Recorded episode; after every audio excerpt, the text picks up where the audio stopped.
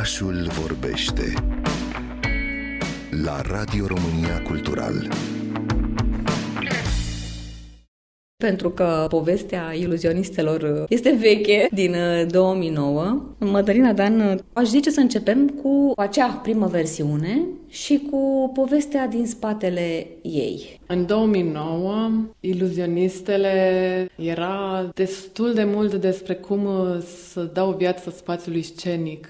Atunci mi se părea că e greu de lucrat cu situația asta a spațiului gol, a ostilității spațiului gol și atunci am lucrat destul de mult la imaginație și la joaca de teatru și la convenție și pas cu pas uh, a intervenit universul acesta ludic uh, al copiilor. Mie se pare o provocare pentru un adult să se întoarcă la copilărie. Am ajuns întâmplător uh, la universul ăsta și mă interesa destul de mult să nu ne transformăm noi în copii, să nu performăm copilăria, ci mai degrabă mecanismele din spate ale jocului. M-am tot întrebat dacă este o nostalgie, dar îmi aduc aminte și acum uh, când văd copii jucându-se și cum investesc uh, și cum transformă foarte ușor uh, realitățile în care se transpun și cum dansează, mă interesează foarte mult să preiau lucruri de la copii. De-a lungul acestor reprezentații ale spectacolului din 2009, ce ai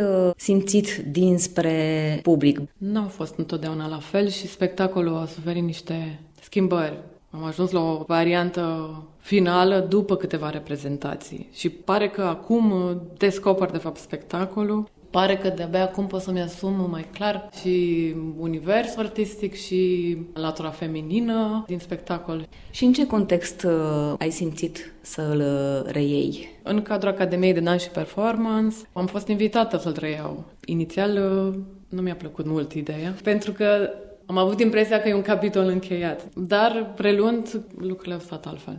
O întrebăm pe Alexandra Bălășoiu, care este invitată la această nouă formulă a iluzionistelor să performeze Alexandra, ce te-a atras pe tine spre acest uh, spectacol? Cred că s-a potrivit și pentru mine foarte bine cu un moment din ăsta în care, pe de o parte, încercam să mă apropii un pic mai mult de latura mea feminină și, în același timp, încercam și să mă apropii mai mult de latura mea ludică, pentru că, mamă devenind, sunt în contact zilnic cu fica mea, care e, într-adevăr, o sursă de inspirație și care se joacă de dimineața până seara în moduri foarte interdisciplinare și încercam așa să intru în lumea ei și îmi dădeam seama în același timp că îmi lipsește destul de mult pofta asta de joacă pe care ea o are și că felul în care eu intru în uh, genul ăla de logică e mult mai încărcat de un soi de căutare, de sensuri, de conexiuni, mult mai orientat către un scop, pe când la ea totul e mult mai natural, mult mai jucăuș, mult mai lejer și relaxat. N-am vorbit despre povestea pe care o spun uh, iluzionistele? Sunt mai multe povești,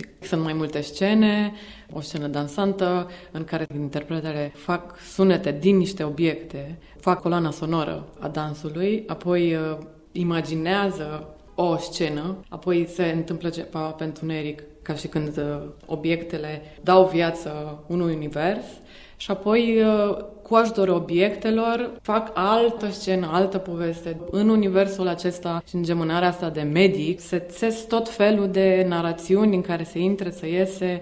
Exact cum a spus și ea, copiii sunt mult mai liberi să lase ceva și să fie atrași de altceva. Fascinația asta și atenția față de ce se întâmplă în momentul prezent e ceva ce mă interesează, chiar dacă lucrăm totuși cu coregrafie stabilită. E un accent mare pus pe corporalitate și pe fizicalitate, care chiar și atunci când pare că nu ar fi principalul mijloc de expresie, poate suntem pe întuneric și informația e preponderent sonoră, sau poate suntem destul de statice și mai degrabă vorbim foarte mult, toate lucrurile astea cumva se nasc de fapt dintr-o conexiune foarte în prezent și totală cu corpul și cu senzațiile kinestezice. Iluzionistele se adresează unui public de data aceasta de vârste foarte diferite. Tu, Madalina, cum îți dorești să ajungă acest spectacol la ei? Cum îți dorești să-l recepteze? Da, și eu sunt foarte curioasă, sincer.